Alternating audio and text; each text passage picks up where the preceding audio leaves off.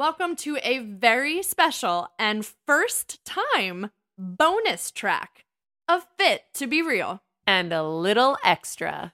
We just launched Carmela's episode number seven of all of the stories of meeting our mom. And guess what? Believe it or not, there were more that we could not include. so here they are. Get excited. This first one was something that Carly had asked. And it's if you go to Carmela's dance studio, the shoes that she wore for this experience are hanging in Springfield, Pennsylvania. It'll make more sense when you listen to it. but here it is. And we're not going to ask you to tell this story, but I am just going to name drop a little bit one more time. She was John Travolta's Rehearsal. rehearsal partner for Saturday Night Fever. So she I- was not the dancer in the movie, but she rehearsed with John Travolta. I helped him learn disco because I was taking private disco lessons. And the teacher said, Will you stay and be this guy's partner? I said, Sure. In walked John Travolta. I so I did it for about five or six times while he learned disco. Yeah, but then he asked you Yes. to do something. To be be a backup dancer in his Caribbean tour that summer. So why Caribbean did you say tour. no? I didn't. I auditioned. Oh, I auditioned. The director, he told the director to look for me. I went to the dance the dance audition. They kept four guys, all John Travolta's height, six feet tall, and four girls who were all five ten, and me. she's five three. Not and even. I'm five three, but I had five inch lifts on my character shoes at the time, and between that and my fro, I was as tall as the girls, and I had a big fro. So the they got down to five girls and four men, and they said, "Carmela, take your shoes off." And I was like, no, please, please, no. I'll dance in these shoes. I've danced the whole audition. They and they told me, and so I got cut because I was too short. And didn't Bob Fosse say the same thing?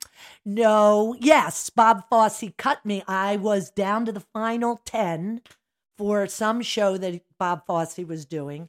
And then he looked, all 10 dancers, he walked past us and he would look you up and down and up and down. And I was by far the shortest one in the line, and he loves long legs. So I got cut. Yes, yes, yes. Story time. well, that's the story you weren't going to tell, right? yeah. cool. Cool, cool, cool, cool. The story I said we're not going to tell. I'm Yeah. just going to. That's good. So uh, it's it's interesting that you say that, and I'm glad that you did because if you are continuously listening to us, then you heard us talk about those cattle calls and how there's so much that gets deep rooted into being looked up and down, and then looked at and said no. So um, you know, hopefully things shift and change, and and people maybe get a little bit thicker skin or whatever it is, but it's it's always been like that.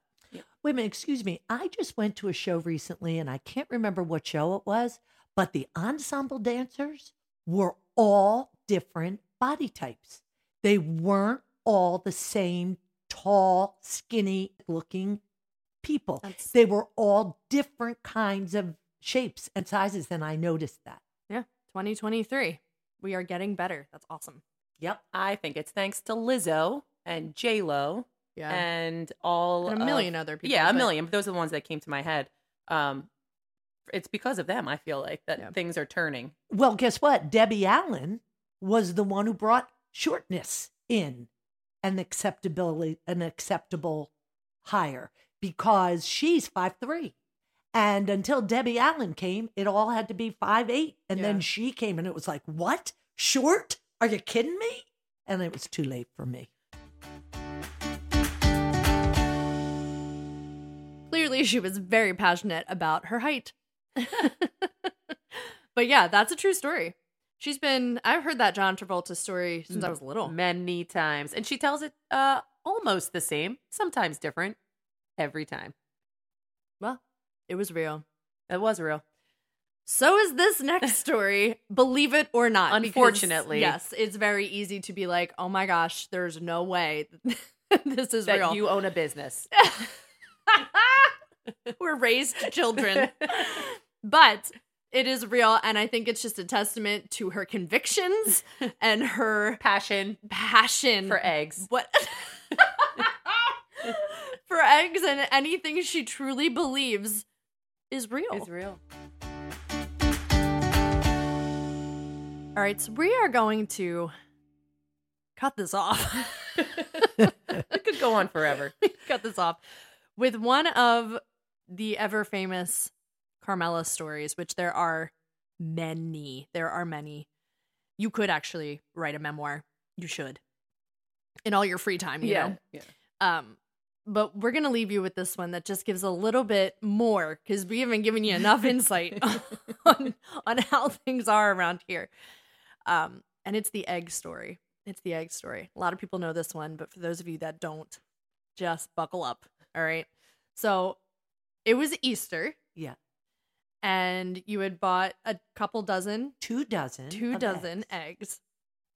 And, and we dye eggs. That's that was a tradition. You hard boil eggs and you dye the eggs, and then you give one out to every single person in the family. People would go home with like four and five dyed eggs, Yeah. and you'd have to eat them. Um, so we, d- I remember doing it. I remember dyeing the eggs, and you, you know, took a carton out. We dyed them. End of story. So then what? Well, I got confused. So then, you know, you put them back in the refrigerator, and they're done, and they look horrible. they look really They're like bad. brown and try you dip them into every Yeah. color. Um, and then you went to make breakfast the next day or whatever day it was. You went to make breakfast and crack some eggs, and they were hard boiled. And you got angry. angry about this, and you were like, "I'm so confused. Why? Why would Shoprite sell me hard boiled eggs? Why would that? Ha- why would they? I didn't see a sign for that." And you took yourself to the store. yes, this these were white eggs. These were undyed Yeah, eggs. Yeah.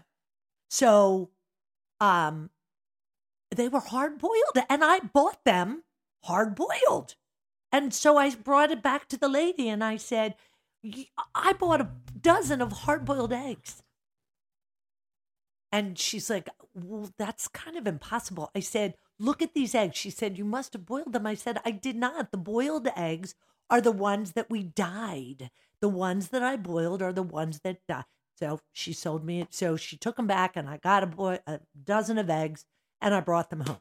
And then on Easter, the gifted eggs that you give got cracked.